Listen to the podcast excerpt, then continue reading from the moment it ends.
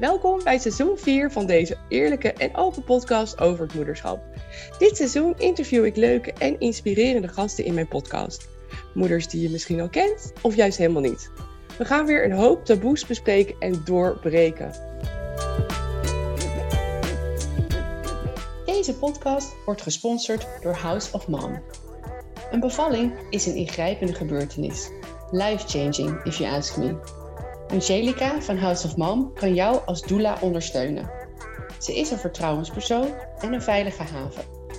Wanneer Angelica als doula wordt ingezet, staat continu één op één ondersteuning en persoonlijke aandacht voorop, zodat jij kan bevallen op een manier die bij jou past.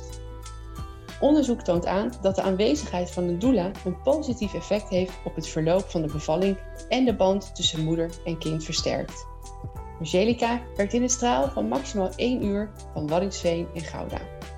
Kijk nu op houseofmom.nl en krijg 10% korting met code TheRealDeal10. Geldig tot 1 augustus.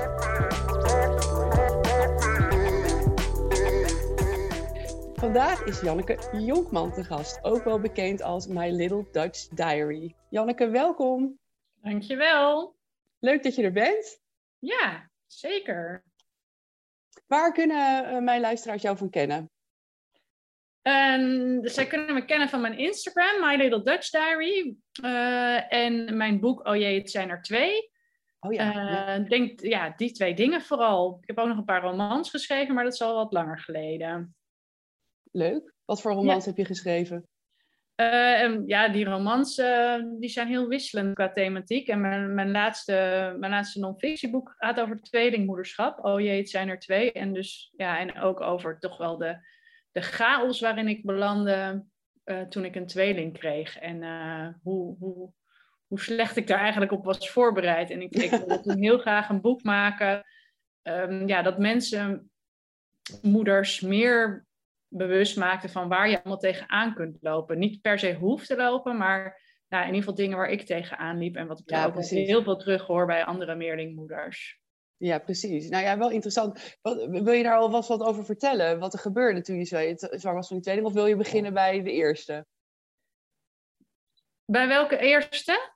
Of jij, nou ja, het, leek, het leek alsof je zei alsof zeg maar, de, de tweeling uh, de tweede waren, zeg maar, die je kreeg. Nee, nee oh, hoor, dat nee. de eerste. Ik heb eerst een tweeling. En ik heb, oh. daarna heb ik nog een, uh, een, uh, een, een, derde meisje gekregen. Dat is, nog, dat is een, een, jaar geleden nu. Ja. Dat ik er nog een, een eenling bij kreeg. Maar ik ben begonnen met een tweeling. Nou, vertel, hoe was, hoe was de zwangerschap van je tweeling? Um, nou ja, ten eerste kwam hij, kwam, hij, kwam hij best wel snel. Want ik was, ik was pas... Um, drie maanden echt officieel samen met mijn man, inmiddels man.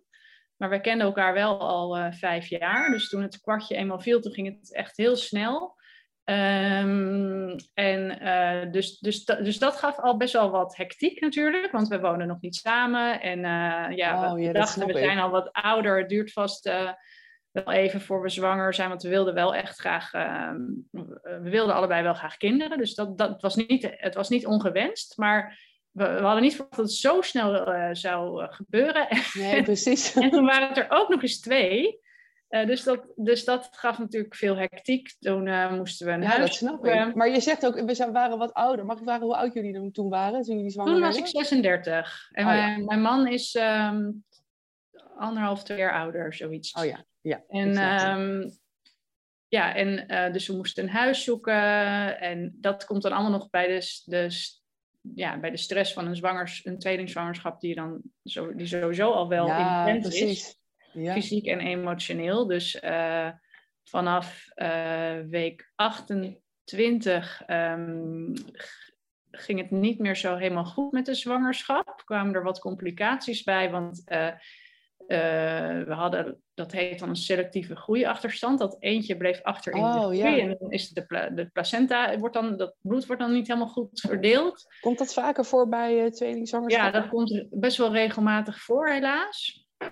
En, uh, toen dat was wel even schrikken, denk ik, of niet? Ja, dat, dat klopt. Um, toen moest ik voortaan elke even denken, moest ik toen al elke week een echo? Volgens mij moest ik toen elke week een echo en op een gegeven moment ook elke dag CTG's. Dus toen moest ik heen, Oh, elke dag heen en weer naar het ziekenhuis in het begin met die Wat enorme intensief, joh.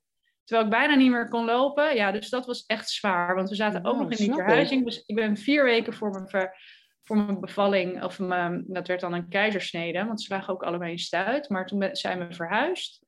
En dan moest ik, ehm, ja, in een, toen za- zat ik volgens mij nog in mijn vorige huis, moest ik, moest ik elke keer vanuit een half ont, ontmanteld huis in de tram naar dat ziekenhuis. En, eh, en op een gegeven moment weet ik nog dat een, een, een tramconducteur eh, eh, niet vond dat ik voorin mocht uitstappen. Ik kon dus bijna niet meer lopen. Ik Dat waggelde meen je niet.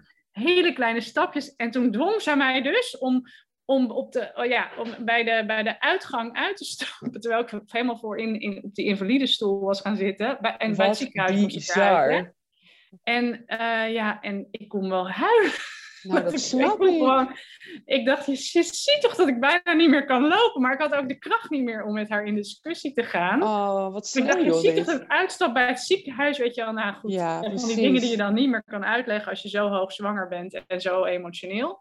Oh, en, ik snap ehm, dat. Maar ik vind het ook ja. wel heel erg asociaal, als ik het zeggen mag, dat ze je achterin uit liet stappen. Misschien, ik denk dat ze, dat ze daar misschien niet bij stil heeft gestaan. En wat ik zei, ik was niet meer echt bij machten om voor mezelf op te komen, om, omdat ik gewoon ook andere dingen aan mijn hoofd had. Dus, Nou, dat snap ik. Ja. eh, en, eh, en gelukkig mocht ik toen eh, niet lang daarna kreeg ik de CTG's aan huis. En dus Oh, toen stond al op een wachtlijst. En toen kwamen ze bij mij thuis die CTG's doen. En inmiddels was dat dan in, het, in het nieuwe huis. Lag ik hier tussen de klusjesmannen en, eh, en de vloerenleggers. En zo lag ik dan, eh leg ik dan aan, die, aan die doppen waarmee ze dan die harttonen van de baby's gingen meten.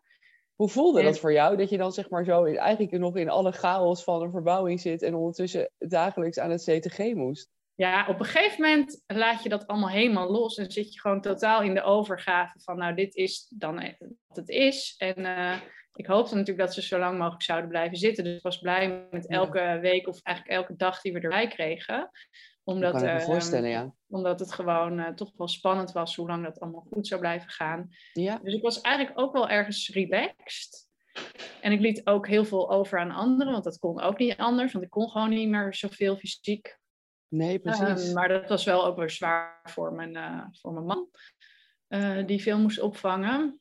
En eh, toen, eh, toen leek het nog even alsof ik helpsyndroom kreeg. Op een gegeven moment ook heb, nog. heb ik Olivier in paniek gebeld van je moet nu komen, want ik weet zeker dat de baby's eerder komen. En, ehm, en, Waarom toen- dacht je dat? en we hadden de bedjes zaten nog niet in elkaar. Nou, we werden even onderbroken, maar we gaan nu weer verder waar we gebleven waren. Vertel, Janneke. Ja, dus die, dus die bedjes moesten nog in elkaar. Dus hij had een halve dag vrijgenomen om, eh, om dat te doen. En die, die dag daarna begon het inderdaad te rommelen. Toen kreeg ik heel erg hoofdpijn en buikpijn. En Oh, eh, toen moest ik acuut naar het ziekenhuis. eh, omdat ze dachten dat ik help had. Wat naar. Ehm, daar begon ik namelijk ook over te geven. Mijn bloeddruk werd torenhoog. En ik zei, volgens mij komt het door de maagzuurremmer. Want ik, ik kon ook bijna niks meer eten en drinken van het maagzuur. Dus ik, ik dacht, ik neem Oh, weer eens ja. zo'n medicijn. En ik had het idee dat ik daarop reageerde. Maar zij dacht ehm, dat het help was. En ik werd meteen opgenomen. En, eh, en ze zeiden, nou, misschien moeten we de baby's al gaan halen. Dat was met 34 weken. Hoe was dat en- voor jou? Nou, ik zei, als ik me zo blijf voelen, haal ze er dan maar uit. Want ik, ik heb me echt nog nooit zo beroerd gevoeld. Het was Nou, echt joh. niet te doen. Wat heftig ook zo, ineens dan, Ja, hè? Ja, nou, ik was er natuurlijk al op voorbereid dat ze elk moment konden komen. Hè? Want ehm, wat ik Ja, zei... natuurlijk, maar niet dat je zo rot zou gaan voelen ineens natuurlijk. Nee, Dus- nee. nee, goed, nee, goed, dat klopt. Maar ehm, gek genoeg voelde ik me de volgende dag toen weer oké. Toen heb ik al longrijping gehad. Ze hielden er echt rekening mee dat er een spoedkeizersnede al zou komen. Maar na twee nachten mocht ik weer naar huis. Toen was alles weer Oh, rustig. Ja, en ik denk nog steeds dat het dus die maagzuurmedicijnen zijn geweest. Waardoor, waar ik dus heel heftig op reageerde. Ehm, want het was dus geen help. nee. Bloeddruk was ook weer Gelukkig. normaal. Alles was, alles was weer normaal. En toen heb ik ze nog twee weken binnen kunnen houden. En eh, Echt waar? eh, ja, Wat een En, eh, prestatie. ja, zeker. En toen was, ook, toen was er ook rust. Want die, die nou, soort van relatieve rust. Die, want die dag dat ik in het ziekenhuis, of de twee dagen dat ik in het ziekenhuis lag, hebben mijn zussen hier met Olivier nog wat dozen uit staan pakken en schilderijtjes opgehangen en zo. En dat ik dacht, oké, nu is het soort van leefbaar. Nu, nu, nu, nu kunnen die kinderen wel komen. Ja, precies. Ehm, ja, want je hebt toch ook nesteldrang. En uh, je wilt toch dat het een beetje een soort nestje is waar ze, waar ze dan in geboren worden. Tuurlijk. Ja. En um, ja, maar al, al met al was het dus toch best een hectische zwangerschap. En um, zowel fysiek als emotioneel was het best intens. En, uh, en toen kwam nog de, ja, de spoedkeizersnede, die ook toch wel. Um, dus even goed kreeg je een spoedkeizersnede? was. Ja, ja, ja, want mijn vliezen braken met 36 plus 3. Ja. Nachts. En dan uh, ga je naar het ziekenhuis. En uh, ja, ik, ik, uh, ik ging heel hard. Ik had bijna meteen volledige ontsluiting. Oh, uh, dus ik dacht, ja, kunnen we dan niet een natuurlijke bevalling toch proberen? Maar ze lagen allebei in stuit, waarbij de voorste dan dismatuur was. Dus die was achtergebleven in groei en die moest er als eerste Oh, ja. uit. Ja, en mijn eigen hem. gynaecoloog, die, die, die had wel zoiets van, dat was ook de koningin van de, van de stuitbevallingen, die had wel zoiets van, nou, als je echt met volledige ontsluiting binnenkomt, dan gaan we het wel proberen in overleg. Maar die was er niet. En dus het was meteen, ja, oké, dus je krijgt de spoedkeizersnede. En dat werd allemaal een soort van over mijn hoofd heen beslist voor mijn gevoel. Terwijl ik nog zoiets had van, ja, maar Ah. ho- hoezo dan? Mijn- Mijn lichaam is er toch nu helemaal klaar voor? Is dit dan wel de beste beslissing nu? Ja, ik voelde heel voorstellen. En eh, toen lag ik op de. ehm, toen lag ik dus al in de OK. En eh, met persdrang. Dat, dus het was echt, het ging echt in no time. En toen zei de gynaecoloog: of wil je misschien toch natuurlijk bevallen? En toen zei ik, nou ja, eigenlijk wil ik dat wel. En toen zei ze, oké, maar dan moeten we nu terug naar de verloskamer. En dan, eh, en dan moet je er 100% achter staan. En toen ging ze me wijzen op alle risico's. En toen kreeg ik alweer een beetje het gevoel van, oh, durf ik dit wel aan? Hè? Is dit dan Ja, ik wel kan me voorstellen. En alleen al het, het idee dat ik weer terug moest gereden worden naar een verloskamer, terwijl ik daar al lag met persdrang, dat, dat, het was, dat voelde als een soort reis naar China op dat moment. Ja, dat snap ik. Dat is echt tien bruggen te ver dan, hè? Ja, Maar waarom mocht je dan ehm, daar niet, niet alsnog gewoon nou ja, persen? dat, omdat een OK schijnbaar te koud is. Dus dat is dan niet echt de Oh, plek ja. om, te, om te bevallen. Ja. Misschien hadden ze die ook weer voor iets anders nodig, dat weet ik niet. Maar dus toen vroeg ik op een gegeven moment, toen ging ik dus twijfelen door al haar, ehm, ja, haar, ehm, haar opmerkingen. En toen, toen, toen zei ik, wat is het veiligst voor de kinderen? Toen zei ze, ja, de keizersnede is het veiligst voor de kinderen. En toen zei ik, nou oké, doe dat dan Ah. toch maar. Maar dat, dat was niet, ik had liever dat gesprek gehad voordat ik op de OK lag. En dus dat was, dat, dat was toch niet zo ideaal. Maar goed, het was allemaal natuurlijk spoed en hectiek. En ehm, ja, en toen, ehm, toen stopte er ook nog, eh, een, de kleinste stopte ook nog kort na de geboorte met ademen. Dus dat was ook weer eh, stressvol. En eh, die moest toen eh, met spoed naar de intensive care. Oh joh, dus het dus- was, Maar even terug, hè, even terug. Dus je had, uiteindelijk zei je van, oké, ik ga die keizersnede, dat ga ik doen. Ehm, maar ehm, hoe, ging, hoe kwamen ze eruit? Want degene die dismatuur was, eh, hoe, he- hoe, he- hoe jouw kindjes? Dat is misschien wel leuk voor de oh luisteraars. nee, dat, dat, eh, dat deel ik nooit. eh, omdat ik zoveel deel op so- social Oh, media. dat deel jij niet, oké. Nee, deel Maar ik goed, dat is niet, helemaal maar prima. Maar De vertel, hoe kwam kleinste, de... deze, ja. ze- op zich hadden ze goede scores, dus ze deden het in eerste instantie goed, behalve dat ze toen meteen cupfeeding kregen, omdat ze dan zo klein waren. En toen dat ging ook een beetje dat ik dacht, oh, is dat, moet, dat, moet dat per se? Nou ja, en daar, daar reageerden ze waarschijnlijk niet goed op. En toen, eh, toen, ehm, toen werd ze echt, nou ja, onwel. En ze werd Hmm. echt... eh, Vervelend, joh. ja, ze werd echt door een verpleegkundige eh, helemaal bijna paars uit haar bedje getrokken. terwijl ik nog een soort van helemaal groggy van de morfine en de Waar waren jullie toen? Op de afdeling of nog bij, op de recovery? Nee, toen, dat was al wel op de, op de ehm, kraamkamer, volgens mij. Oh, oké. En, Ja. ehm, nou ja, en toen moest zij dus alsnog naar de, naar de, ehm, naar de intensive care. En dan heb je dus twee baby's, maar dan heb je er maar eentje bij je. Dus dat is gewoon, dat is Ja. gewoon geen fijne start. En toen was het ook nog zo dat je, dat je ze dan niet... Nu zetten ze een couveuse vaak wel op de kamer, maar dat was toen nog niet. Dus dan moet je de hele tijd heen en weer om je kinderen te borstvoeden, wat ik dan wel graag wilde. En Ja. dat is echt heel intens. Dus, dus dat eerste vier, gehoord. Ja. de eerste vier dagen ziekenhuis hebben ons echt gesloopt. En dan moet je eigenlijk nog beginnen aan je kraamtijd. Ja. Um, dus dus we, hadden geen, we hadden gewoon geen goede start. Nee, en, en, dat, en, eigenlijk begon het dus nog wel goed. Hè? Dus zeg maar, ze kwamen er goed uit met een goede afvalscore, zeg je. Maar de, de, het venijn zat hem dus eigenlijk in de staart. Dus toen jullie op de afdeling waren en dachten, nou, hè, we're out of the woods. Toen eigenlijk ineens kwam de, de, de, degene die het moeilijkst had, ja. altijd dus in jouw buik, kwam er ineens blauw uit haar bedje. Ja, klopt. heftig. Ja, ja ze, ze zijn toch kwetsbaar als ze zo klein zijn, want zij wogen maar twee kilo. Ja, dat is, dat is gewoon weinig. En dat is, uh, ja. Uh, dan hebben ze het toch nog wel zwaar met die longetjes. En uiteindelijk okay. deed ze het gelukkig op die afdeling wel weer goed. En mocht ze na uh, drie dagen volgens mij eraf. En mochten we ook naar huis. Maar dan heb je nog steeds toch wel twee hele kleine babytjes thuis. Die, die, die ook een moeilijke start hebben gehad. Dus dat was, dat was wel pittig. Nou, en, zeker. Um, en ik voelde me emotioneel daar toch niet helemaal op, op voorbereid, op, um, op dat nee. scenario. Maar ik denk en, ook dat je, dat je dat ook nooit kan bevoeden natuurlijk van tevoren. Want hoe moet je nou weten dat dit gaat gebeuren? Ja, en daar, dat klopt. En, maar, en daarom wilde ik dus toch een boek schrijven waarin verschillende tweelingmoeders uh, aan het woord komen over hun ervaringen. Ja, want, de, want de boeken die ik heb gelezen vond ik allemaal heel feitelijk en informatief. En op zich wel, wel goed en compleet. Maar zo droog dat het bij mij toen ik zwanger was helemaal niet echt binnenkwam. Ik dacht, ik wil een boek met ervaringsverhalen, waardoor ik er ja, uh, een gevoel bij krijg. Hè? En ik heb heel erg mijn best gedaan allerlei verschillende soorten moeders bij elkaar te zoeken. Dus ook moeders die het heel positief hebben ervaren ook uh, uh, twee, twee vrouwen die samen een kind kregen. Iemand met een lang voortraject uh, voor ze zwanger werd. En eh, van alle soorten moeders wilde ik in mijn boek hebben. Uiteindelijk merkte ik toch dat, dat veel van de moeders die ik geïnterviewd heb... het, het toch wel op, op een bepaald moment ehm, pittig hebben gehad. Dus sommige... Ik heb een paar reacties gehad van lezers die zeiden, nou, ik vond het te negatief. Maar ja, dit was gewoon wat het was. Ik heb als echt journalistiek geprobeerd een zo breed mogelijk scala aan vrouwen te interviewen. En toch kwam ik erachter dat het voor veel vrouwen um, op zeker moment wel zwaar was. Of tijdens de zwangerschap, of in de kraamtijd, of daarna. Ja. ja.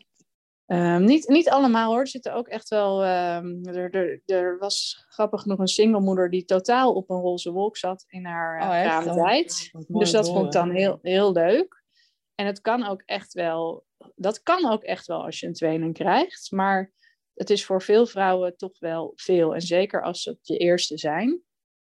En je, zeker je bent ook natuurlijk zo uh, onbevangen hè, als je zwanger bent voor de eerste keer. Of dat nou van een eenling, een tweeling of een drieling is. Het overkomt ja. je allemaal maar, hè, zo'n eerste ja, keer. Klopt. Ja, en daarom is het zo fijn dat ik nog een derde heb gekregen. Want toen ja, wist ik veel beter wat me te wachten stond. Ja, dus sowieso verheugd, verheugde ik me er enorm op dat het er maar eentje was. Ik dacht, oh, dan kan ik dan heerlijk maar met één baby knuffelen. Ja, ik heb natuurlijk nog twee kinderen ja, van zes. Maar gewoon het feit dat je dan maar één baby hebt, maar één, um, één baby aan de borst, maar één baby die huilt. Ja. Dat, dat, dat was zo'n verademing. Ja. En dat is dan, als je een tweeling bent, dan is dat ook zo'n eitje eigenlijk. Dan doe je dat er zo makkelijk bij. En, en voor jou was het een eitje, hè? Voor jou was het een eitje. Niet voor elke moeder, denk ik. Nee, nee, precies. Nee, maar voor, voor, voor, voor moeders die dan al meerling gewend zijn, is dat denk ik vaak wel zo dat dat dan ineens heel, dat je denkt, nou, ik heb gewoon handen over. en, uh, ja, die ervaring en, kende je natuurlijk daarvoor niet.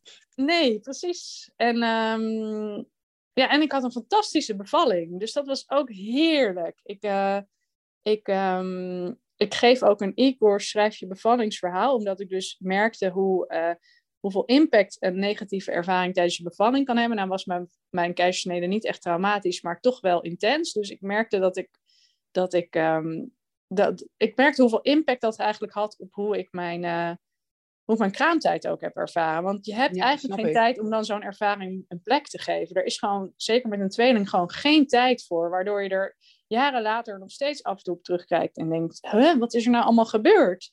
Ja. En, um, en dus daar heb ik een, um, een, een, schrijfcursus uh, omheen gebouwd, uh, waardoor je de, dat een plek kan geven op een hele mooie manier. En ik heb dus die oefeningen ook zelf nog zitten doen voor mijn bevalling. Oh, wat goed. Um, sommige had ik al gedaan, maar uh, één belangrijke had ik nog niet gedaan en die heb ik toen wel gedaan. Wat en, was het grootste verschil voor jou tussen je eerste en je tweede bevalling? Um, ja, dus dat ik veel beter was voorbereid. En dat ik, uh, dat, ik, uh, dat ik een heel goed geboorteplan had, waarin ik helemaal voor zover mogelijk dan zelf de regie kon houden. In ieder geval wilde ik dat alles goed met mij zou worden besproken. Elke ingreep. Ja, dat is zo belangrijk, hè? Heel goed nagedacht over wat ik wel en niet wilde, waardoor ik me veel minder overvallen had gevoeld als er, als er wel iets onverwachts was gebeurd. Maar dat, eh, dat was eigenlijk niet zo. Het verliep allemaal heel voorspoedig. En uh, ik heb samen met Olivier bijna die hele bevalling gewoon uh, met z'n twee gedaan. Ook al was het wel in het ziekenhuis, omdat ik uh, fijn.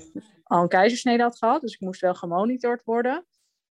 En daardoor kon ik ook niet in bad, wat ik op zich wel had gewild. Maar dat, was dan toch, dat werd dan toch afgeraden, want dan kan dat signaal weer wegvallen. En, um, oh, nou, dus dat kon niet. Maar verder konden we het helemaal zelf bepalen. En ik heb haar ook zelf opgevangen.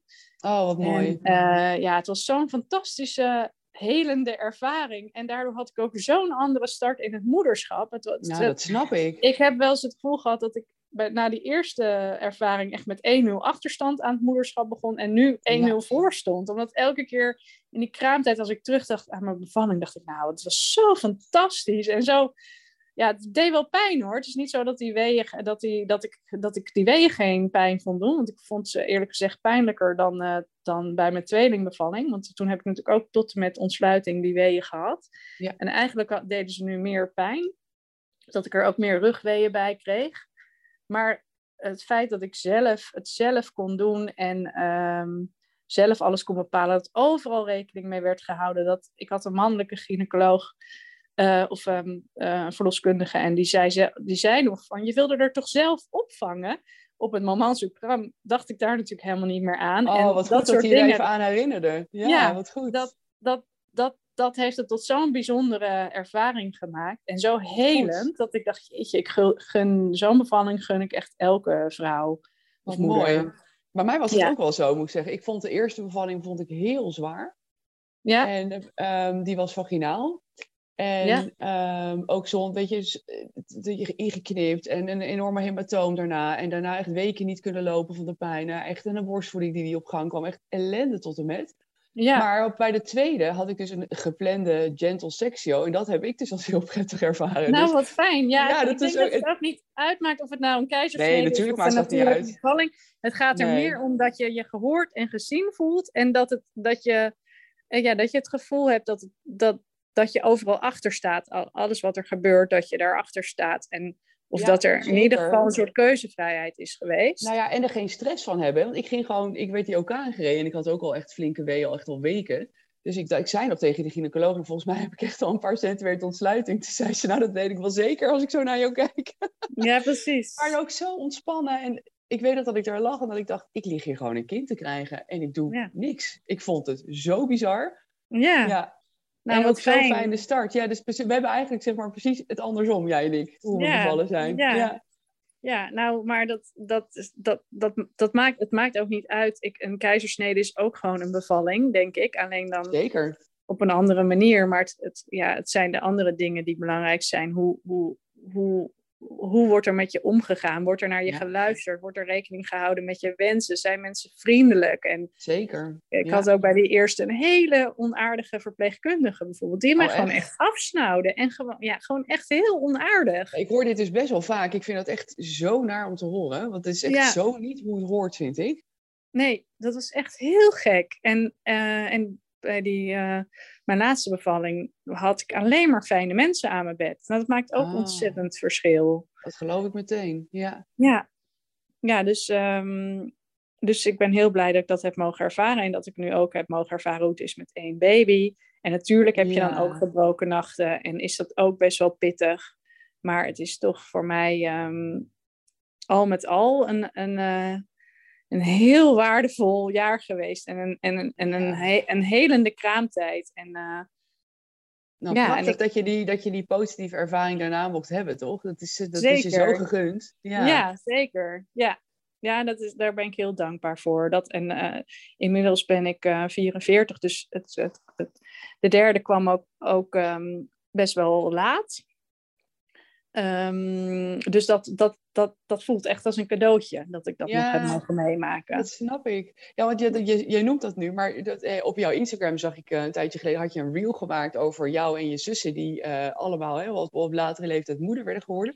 En Ja. dat daar dus ook hele gemengde reacties op komen. Kan je daar wat over delen? Over de gemene reacties. Nee, gemengde, zei Oh, ik. Gemengde, gemengde. Oh ja, ja, Ja. ook gemene trouwens Ja, hoor. precies. Ja, nee, ik heb heel Ja. veel dankbare reacties gehad en ook heel veel DM's, want hij is inderdaad, dat filmpje is door eh, meer dan 15 miljoen mensen bekeken. Eh, van over de hele wereld. Dus ik kreeg vanuit de hele wereld berichtjes met wat fijn dat jullie dit taboe doorbreken. En want het is Ja. schijnbaar in, in Nederland is het dan, tenminste in Amsterdam waar ik dan woon, is het nog best wel normaal om na je veertigste nog zwanger te worden. precies. Eh, nou was het natuurlijk wel bijzonder dat mijn zussen ook allebei na hun veertigste nog zwanger waren. En dan ook nog eens alle drie tegelijk. Heel maar- bijzonder lijkt me dat. Ja. Ja, dat, ja dat, was, dat was natuurlijk ook één groot cadeau. Maar ehm, ja, blijkbaar is in andere landen taboe nog veel groter. Want daar is het na je 35ste eigenlijk al een beetje not done om nog zwanger te raken. Ja, afgeserveerd. landen. Ja, dan, Mag doe je niet meer ze het mee. gewoon een geriatric pregnancy. Dus dan Oh ben je gewoon god. ja, dan ben je gewoon eigenlijk al. En dan word je, daar word je dan ook voortdurend op aangesproken. Ik heb berichtjes gekregen van vrouwen die zeiden: de gynaecoloog waarschuwde me bij elke afspraak over alle gevaren en risico's van mijn zwangerschap. Wauw. Terwijl ik heb me er best wel in verdiept. Zo heel veel groter zijn die risico's helemaal niet. En eh, dus ik vond dat. Ik vond het best wel erg om te merken dat er, dat er zoveel vooroordelen over bestaan, zelfs binnen de gynaecologie, dat, eh, ja, dat, dat je dan dus te oud zou zijn om nog een gezonde zwangerschap te hebben. De, het enige risico wat, wat significant toeneemt, is het risico op Down. Eh, maar dat is nog steeds laag. Maar goed, het is wel een stuk groter dan wanneer je 20 bent. Ja. Maar ook dan kan je een kindje met Down krijgen. En eh, een kindje met Down kan nog steeds wel een gezond kindje zijn. Bovendien kan je er natuurlijk in een vroeg stadium redelijk goed op, op testen, als je dat zou willen. Mhm. Ehm, maar dat is dus het enige risico wat significant toeneemt. En de andere risico's, ja, die nemen marginaal toe. Dus elke zwangerschap is wat mij betreft een risico, ongeacht je leeftijd. Daar kies je bewust voor als je, als je, hè, als je nog zwanger wil worden, dan, dan weet je als het goed is, nou misschien de eerste keer niet. Maar als je daarin verdiept, dan kun je ongeveer weten wat de risico's zijn. En dan kan je daarvoor kiezen of niet. Ja. En het risico wat natuurlijk wel toeneemt, is ehm, nou ja, de kans dat het niet meer lukt. Dus, dus eh, hoe langer je het uitstelt, hoe groter de kans dat het, dat het niet meer lukt om spontaan, spontaan zwanger te worden. Ja, ik snap wat je bedoelt. Ja, Hey, maar Ehm. wa- wa- wat deed het met jou, zeg maar, als je dan van die eh nare reacties kreeg op die reel bijvoorbeeld? Ja, dat was wel even wennen, want ehm, ik ben wel wat nare reacties gewend, ook op mijn blogs en zo. Maar dit was wel echt van een ander kaliber. Want er, Ja, ja, precies. er stonden echt af en toe echt hatelijke dingen onder. Van, Wil je eh, voorbeeld geven? Ehm, ja, stupid old bag stond er dan. Of Nee, joh. eh, eh, jullie zijn waarschijnlijk dood voordat, eh, voordat jullie kinderen klaar zijn met de middelbare school. Nou, Oh, echt, hele, echt hele lelijke dingen. En ik heb natuurlijk lang niet alles gelezen, want het waren echt duizenden reacties. Maar soms popten ze gewoon op in mijn scherm. Dus dan tilde ik mijn telefoon op en dan stond er zo, zoiets. Oh, joh. Dan, en dat lees je dan. En ehm, ik ben Tijd om je notificaties uit te zetten, dus. op zo'n moment. nou, ik, ik, ja, je kijkt op een gegeven moment gewoon niet meer de hele tijd. Maar ik ben er één dag wel een beetje chagrijnig van geweest. Dat ik me echt even een beetje murf voelde. Maar ik ik kan me dat echt voorstellen. ik kreeg natuurlijk nog zoveel meer positieve reacties. Dat dat me wel op de been hield. En ik, ik, hoor, ik kreeg ook een reactie van iemand die ook eh, een filmpje... Volgens mij op TikTok of zo had gedeeld over haar latere zwangerschap. En die dat dus verwijderd had, omdat ze zoveel haatreacties kreeg. En toen Oh, dacht ik, sneu, dat is dus precies wat ik niet wil. Nee, Want ik vind het gewoon belangrijk eh, dat vrouwen zien dat dit eh, gewoon ook een normale gezonde zwangerschap Precies, is. en dat het helemaal oké is als je op latere leeftijd aan kinderen wil beginnen. Ja, en dat, en dat, dat, dat leeftijd helemaal niet zo'n zo'n issue zou moeten zijn. Want de ene vrouw van 40 is, is eh, niet de andere vrouw van 40. Dus natuurlijk zijn er misschien wel vrouwen van 40 eh, die zich eh 80 voelen, bij wijze van spreken. Maar je hebt ook vrouwen van 40 die zich nog, nog 30 voelen. En, en fysiek van binnen waarschijnlijk ook zo eruit zien, omdat ze, omdat ze dus nog vruchtbaar zijn en ge- altijd gezond geleefd hebben, of in ieder geval een zekere balans hebben aangehouden. En Ja, dat getal, dat is maar een getal. En, ehm, en, dat heb, die beslissing heb ik ook op een gegeven moment heel bewust gemaakt. Want ik voelde ook wel een tijdje de druk om dan voor mijn veertigste nog de derde te, te krijgen. Waar kwam die druk vandaan?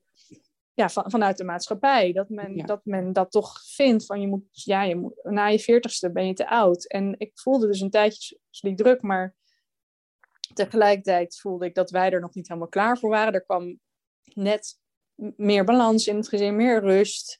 We wilden ook gewoon even genieten van het feit dat er meer rust en balans was. En uh, we, toen zijn we getrouwd. Dat was super oh, wat mooi. fijn en mooi, want we hebben, onze relatie heeft ook echt wel een, uh, een, een, een knauw gekregen van alle hectiek die het tweelingouderschap met zich meebrengt. En um, ja, en ik dacht, ik kan beter wat ouder eraan beginnen wat later, maar er wel helemaal aan toe zijn, fysiek en emotioneel, dan dat ik het ga doen als ik er nog niet helemaal aan toe ben. Want ik had het idee dat dat eigenlijk ongezonder was dan dat ik gewoon zou wachten tot ik weer helemaal lekker in mijn vel zat en terug in mijn energie was. En dat, dat was pas.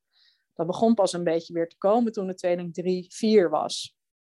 Toen voelde ik weer van, hé, hey, nu ben ik weer echt helemaal mezelf en uh, helemaal energiek, weer zin om te sporten en dat soort dingen. Ja, dat hoor ik vaker hoor. Weet je, wat, mensen zeggen heel vaak heel leuk, ja, het is negen maanden op, negen maanden af. Maar ik ken eigenlijk geen enkele moeder die na negen maanden weer zegt, zo, ik ben er weer, weet je. Dat heeft gewoon veel meer tijd nodig. Ja, nou in ieder geval bij mij wel. En ik kreeg er ook twee tegelijk. Dus ja, dat is gewoon, dat is gewoon pittig. Ja. ja dat duurt gewoon even. Ik heb meerdere meerlingmoeders uh, zowel gezien in mijn praktijk als uh, geïnterviewd voor de podcast. En ze zeggen dat eigenlijk allemaal, van dat het gewoon onwijs aanpoten is ja. een meerling krijgen. En, uh, ja, voor de meeste moeders is dat zo. Je hebt een enkeling die zegt, nou, ik, ik, deed het echt met twee vingers in mijn neus, maar ik... Ik, weet ik ken ze niet. nee, ik, en, uh, ik, ik, heb, ik, heb ze, ik heb ze wel voorbij zien komen, maar ik denk dat een paar dingen, dat zeg ik ook in mijn boek, een paar dingen zijn belangrijk. Uh, um, bijvoorbeeld, nou, heb je makkelijke of moeilijke baby's? Hè? Want ik heb nu een baby waarvan ik denk, nou, daar had ik er nog wel één van bij kunnen hebben. Terwijl mijn, mijn tweelingbaby's juist uh, een moeilijke start hadden. Dus veel meer uh, aandacht nodig hadden. Um, en uh, heb je een goed netwerk, weet je wel? Heb je, kun je de baby's af en toe misschien onderbrengen bij, bij iemand? ja, dat is zo belangrijk, want daar begint het mee. Als je niet af en toe eventjes even uit kan en eventjes niet de verantwoordelijkheid hebt en even bij kan slapen bijvoorbeeld, of even die batterij uit het rood kan trekken, dan wordt het zoveel draaglijker, hè, het moederschap. Dat geldt ook voor als je er maar één hebt trouwens. Dus weet je, dat geldt voor alle ouders. Zeker, ja. En wij hebben, dat, wij hebben dat vangnet niet echt, want onze ouders zijn gewoon al wat ouder. Nou, nu heb je natuurlijk ook nog COVID erbij, dus wij kunnen ze niet zo makkelijk uh, te logeren brengen. Maar destijds uh, begon Olivier ook nog eens twee weken na onze ehm, bevalling aan een nieuwe baan. Een hele veel eisende nieuwe baan. En, en dat kwam er ook nog bij. Dus hij moest eigenlijk al, had eigenlijk al zijn energie nodig voor die nieuwe baan. Terwijl wij net twee kinderen hadden gekregen. En dat was veel ook, natuurlijk. Dat was nu ook niet het geval. Dus dat zijn allemaal dingen die meespelen. En, uh, ja. uh, nou, en hoe was je bevalling bijvoorbeeld? Na een hele fijne bevalling ben je gewoon beter opgewassen tegen het moederschap dan na een, na een um, een, een, moeilijkere of een, een, een, een heftigere bevalling. Ja, ja, dat denk ik ook. En ik zie ook vaak dat moeders in mijn praktijk al zeggen: Ja, weet je, ik had daarvoor al twee nachten niet geslapen. En de nacht van de bevalling slaap je natuurlijk ook niet. En eigenlijk die nacht daarna ook niet. Dus als je vier nachten achter elkaar bijvoorbeeld ook niet slaapt, ja, dan sta je echt met 4-0 achter. Zeker. En wat ik ook nog. Uh, um, ben gaan beseffen is, uh, want ik heb ook een heel goed boek erover gelezen, over, uh, over zware bevallingen. Um, dat de, de hoeveelheid grote live events die je de afgelopen drie jaar hebt meegemaakt voor, voorafgaand aan je bevalling, hebben ook nog invloed op hoe, ja, hoe wat de impact is van je bevalling. Dus als je de afgelopen drie jaar meerdere grote live events uh, hebt meegemaakt, dan uh, is de kans groter dat je erdoor uit balans wordt gebracht. Ja, sterker nog, dat is hetgeen wat ik ook heel veel zie in mijn praktijk. Dus, hè, dus moeders die of een overlijden hebben meegemaakt, of een verhuizing, of een baanverandering. Nou ja, of, en, eh, of dat allemaal, plus dan een kindje krijgen. Ja, dat is echt heel veel. Ja, en dat had ik wel, want mijn, uh, mijn eerste liefde is overleden één dag oh, voordat, ik, um, voordat Olivier en ik een relatie kregen. Dus ik zat nog midden in het rouwproces, eigenlijk toen ik zwanger raakte. Wat heftig. Ja. En dan had ik natuurlijk een nieuwe relatie en dan gingen we nog verhuizen. Dus ik weet niet de, de, hoeveelheid grote live events uh, was, waren niet meer op één hand te tellen volgens mij. Je kon ze echt allemaal afvinken bijna. Ja, ja, ja. Dus dat, um, ja, dat, dat, dat en, als en als alles mee zit, hè, dus als je bijvoorbeeld al, je huis is groot genoeg, je hebt een goed vangnet, je partner heeft een stabiele baan uh, waarin hij misschien langere tijd uh, verlof kan nemen, dan heb je al zoveel uh, voordelen. En dan kan ik me best voorstellen dat je een tweeling krijgt en dat je zegt, hé, hey, maar ik vind het eigenlijk best heel goed te doen. Dat um, als, ja, als, als, als alle winden meewaaien, zeg maar, dan Um, als, je, als je wind mee hebt op, alle, op allerlei vlakken, dan, dan uh, en misschien ook als je zelf gewoon, uh, je, je ziet ook moeders die, hebben, die zijn gewoon van zichzelf heel nuchter. Die zeggen bijvoorbeeld, nou, de borstvoeding is niet gelukt, maar ja, ik heb het geprobeerd en jammer dan.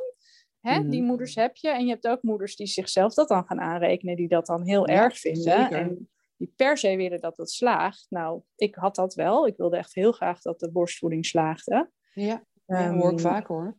Ja, en dat, dat, dat, dat, uh, dat is ook weer een extra uitdaging die je er dan bij, bij krijgt. En ik ben heel blij dat het gelukt is hoor, want ik heb ze bijna tien maanden kunnen voeden. Uh, maar ik denk, goh, wel pittig dat ik, uh, dat ik dat er ook nog bij deed. Ja, zeker weten. En ik, ja. ik, ik, heb ook een vriendin die heeft een tweeling. Die, had, die zei ook inderdaad over het, het tandem feeding. Dat ze dat toch wel echt heel ingewikkeld vond. Dus ze was heel blij dat het lukte. Maar ze zei, ik had er echt een soort ja, haat-liefde verhouding mee, zei ze. Oh ja, dat heb ik, dat heb ik uh, eigenlijk al heel snel niet meer gedaan. Want ik had een uh, nogal drukke drinker, een onrustige drinker. En die stootte dan de hele tijd mijn rustige baby van de borst. Oh ja. Dus ik ben zo heel snel lijkt me dat om, ook. Om de beurt gaan voeden, ja. Ja, en, en soms ook... Uh, maar dan ben je dus echt bijna de hele dag aan het voeden, lijkt me, of niet? Ja, je bent bijna de hele dag... In het begin ben je bijna de hele dag met voeden en kolven bezig. Want af en toe kolfde ik ook en dan kreeg ze een flesje. En ik heb nooit 100% gevoed, dus ze kregen ook één keer een, uh, een fles poedermelk, volgens mij. Ja, ja. toch? en dan ook bijna ik, niet ik... haalbaar, toch? Als je alles moet, uh, fulltime moet kolven en voeden.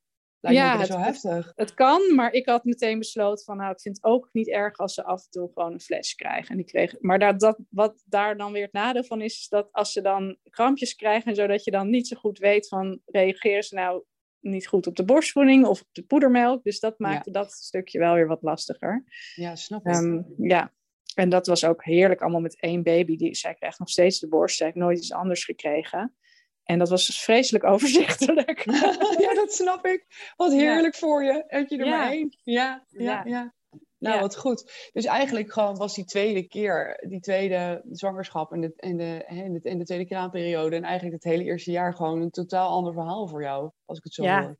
Zeker. Ja. ja, ik kon er nu veel meer van genieten. Ik heb echt die roze wolk die, waar, jij dan, uh, waar jij het dan over hebt, die, die, die, die was er bij de tweeling eigenlijk pas na een jaar. Dat ik echt dacht, hé, hey, nu ervaar ik iets van een roze wolk. En die mm. had ik eigenlijk dit keer direct in mijn kraamtijd.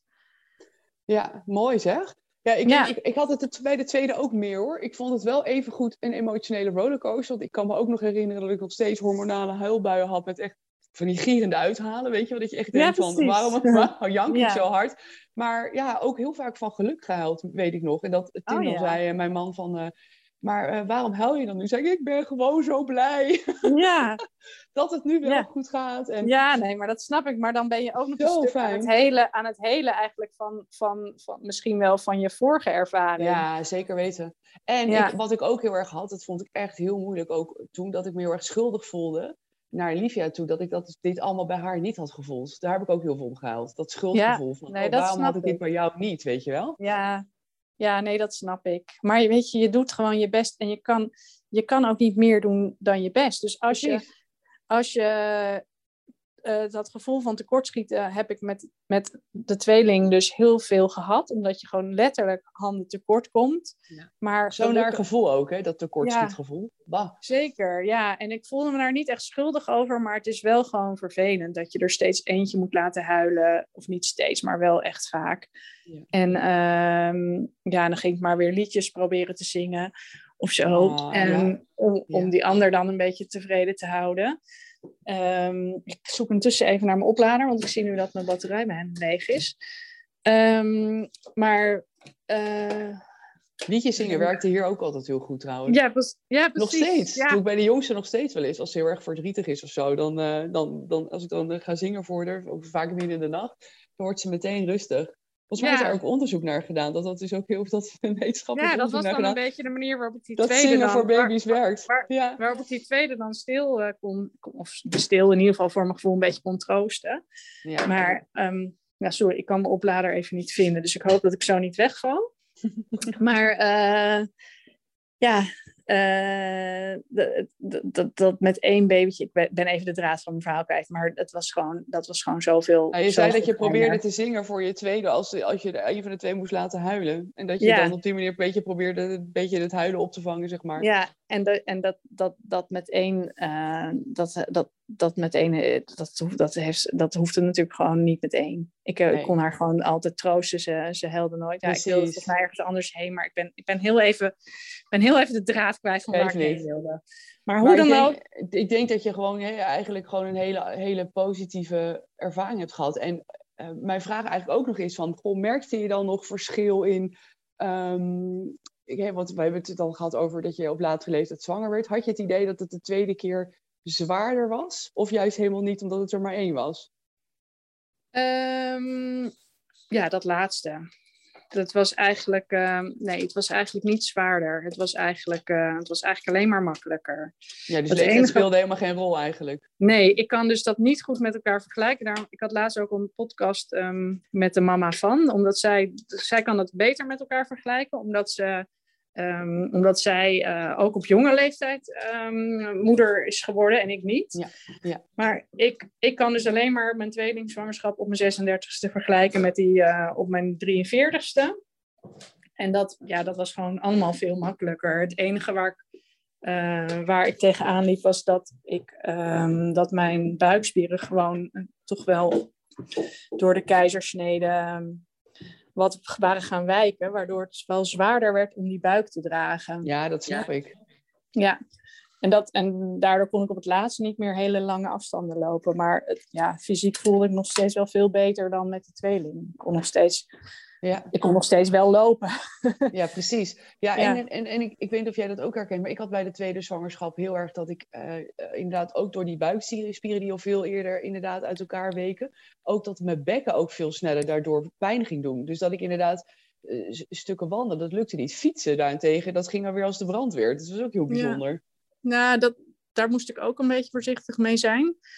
Ik ben inmiddels even naar beneden gelopen, dus ik zit nu wel in de lader. Trouwens, dus, ik, dus dat is geregeld. Heel goed, heel goed. Ehm, ehm, maar... Fietsen had je het over. Ja, fietsen, fietsen, fietsen ging, kon, mocht ik van de, de eh, osteopaat ook niet meer heel lang doen. Dus ik moest gewoon wel een beetje uitkijken. En ik heb ook wat meer bekkenklachten gehad na de bevalling. En toen ben ik ook wel even bij een bekkenfysio geweest. Maar dat had meer met Ja, mijn eerste goed. zwangerschap te maken eigenlijk. Omdat ik toen al een navelbreuk opgelopen. Ja. En, ik, en die heeft ook nog één keer opgespeeld in mijn kraamtijd. Dus als je het dan hebt over complicaties, was dat nog wel een complicatie die ik gehad heb. Wat gebeurde Maar dat, er dan met dat had volgens mij verder dus niks eh, met mijn leeftijd te maken. Ja, daar, daar, eh, die, die, die navelbreuk is dus, dus eigenlijk een scheurtje in je buikvlies. En daar kan iets van, volgens mij, een stukje darmvlies of zo tussen komen. Ja, dat Dus klopt, ja. vastzitten. Dat, dat is... heb wel van eh, Tim gehoord, ja. Tim, mijn man is de traumachirurg, die vertelt wel eens dit soort dingen inderdaad. Ja, dat klopt, en dat ja. is, dat is eh, heel erg pijnlijk en schijnbaar Nou. ook best wel gevaarlijk. Dus ik had achteraf meteen eh 112 moeten bellen. Maar ehm, ik, ik was toevallig alleen thuis met alle kinderen terwijl Olivier even boodschappen deed. En ik, ik, ik kon gewoon helemaal niks meer van de pijn. Oh, En, ehm, ja, en uiteindelijk heb ik toch door middel van yoga-ademhaling eh, op de manier die spanning daar weer af kunnen halen na een drie kwartier of zo. Nou, heel goed. Ja. Ja, eh, dus dat was wel eventjes, ehm, wel eventjes pittig. Maar ik heb me uiteindelijk besloten me daar niet aan te laten opereren, omdat ik er nu geen last meer van heb. En het, lijkt nu weer een beetje gestabiliseerd. Maar dat, dat had volgens mij verder niks met mijn leeftijd te maken. Dat is gewoon puur Nee. de navelbreuk die ik heb overgehouden aan de tweelingzwangerschap met de keizersnede. ja, precies. Die- was- die- Die door deze zwangerschap weer wat, ja, nog weer wat, eh, weer wat erger werd. Ja, maar het klinkt ook heel logisch natuurlijk. Ja, En ik hoor dat ook weer heel vaak hoor, dat een tweede zwangerschap toch echt anders is. En laat staan als je eerste dan een, eh, een, een, een tweeling is geweest. Ik kan me helemaal voorstellen. Ja. ja. Nee, dus eigenlijk was dat, dat leeftijdsding is eigenlijk niet, eh, niet eens heel erg een ding. Het was meer gewoon hè, de lichamelijke ongemakken van, nou ja, een tweede zwangerschap. Ja, je zult vast meer energie hebben misschien als je twintig bent en dan uh, kinderen krijgt. Dat, maar dat Ja, weet ik gewoon niet, want ik, ik, ik, ik kan dat gewoon niet met elkaar vergelijken. Same, ik En, ook niet. eh, Ik was en, ook eh, eh, 33 volgens mij toen de eerste kwam. Dus ik heb ook Ja. geen idee hoe dat is. Nee, en, en ik, ja, ik heb voldoende energie om het allemaal vol te houden. Drie, drie kinderen en toch wel een fulltime onderneming ernaast. En eh, ik ben wel echt groot fan van de powernap. Dus dat, ehm, Ja, ik ben ook groot fan van Douglas. Heerlijk. dat houdt me altijd wel op de been na een korte nacht. Maar dat had ik denk ik ook al gehad ehm, toen ik twintig was. Want ik vond dat altijd al een ideale ehm, een manier om met minder uren slaap toch goed je dag door te komen. ja, Dus ja. Heerlijk, Ja. toch? ik voel me gewoon eh, fit. En eh, ja, niet zo fit als voor mijn zwangerschap. Ik kan nog echt nog wel. Ik, ik kom gewoon niet toe aan sporten. Het is gewoon veel te druk. Ja. Dus er is echt nog wel winst te behalen. Maar ik voel me fit genoeg eh, voor iemand van 44 om nog een aantal jaar vooruit te komen. Dat is heerlijk er, voor je. want er waren dan ook reacties van vrouwen van ja, maar ik moet er niet aan denken om nu nog kleine kinderen te hebben. En dat snap ik ook wel. Als je bij wijze van spreken al bijna oma bent, of misschien al oma bent op je 44, dat je dan denkt, ik, ach, ik zou echt niet meer terug willen. Maar goed, ja, ik heb de eerste jaren van mijn leven ook heel anders besteed. Ik kon eindeloos reizen en dit was, was niet mijn keuze hoor, om zo laat eh, moeder te worden. Dat is gewoon zo gelopen. Maar Ja. Ehm, ja, ik, ik geniet nu juist heel erg van het feit dat ik een gezin heb. En, ehm, Ja. en eh, ja, Mooi. het geeft, ook, het geeft ook veel rust. Op latere leeftijd moeder worden geeft ook een soort rust. Want je hebt al zoveel kunnen doen.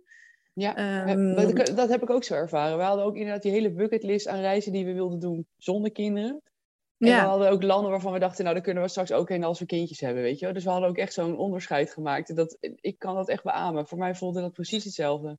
Ik Ja. was natuurlijk, ik was 33, dus niet, hè, dat is niet helemaal te vergelijken misschien met jou. Maar wel in de zin van dat ik echt ook heel bewust...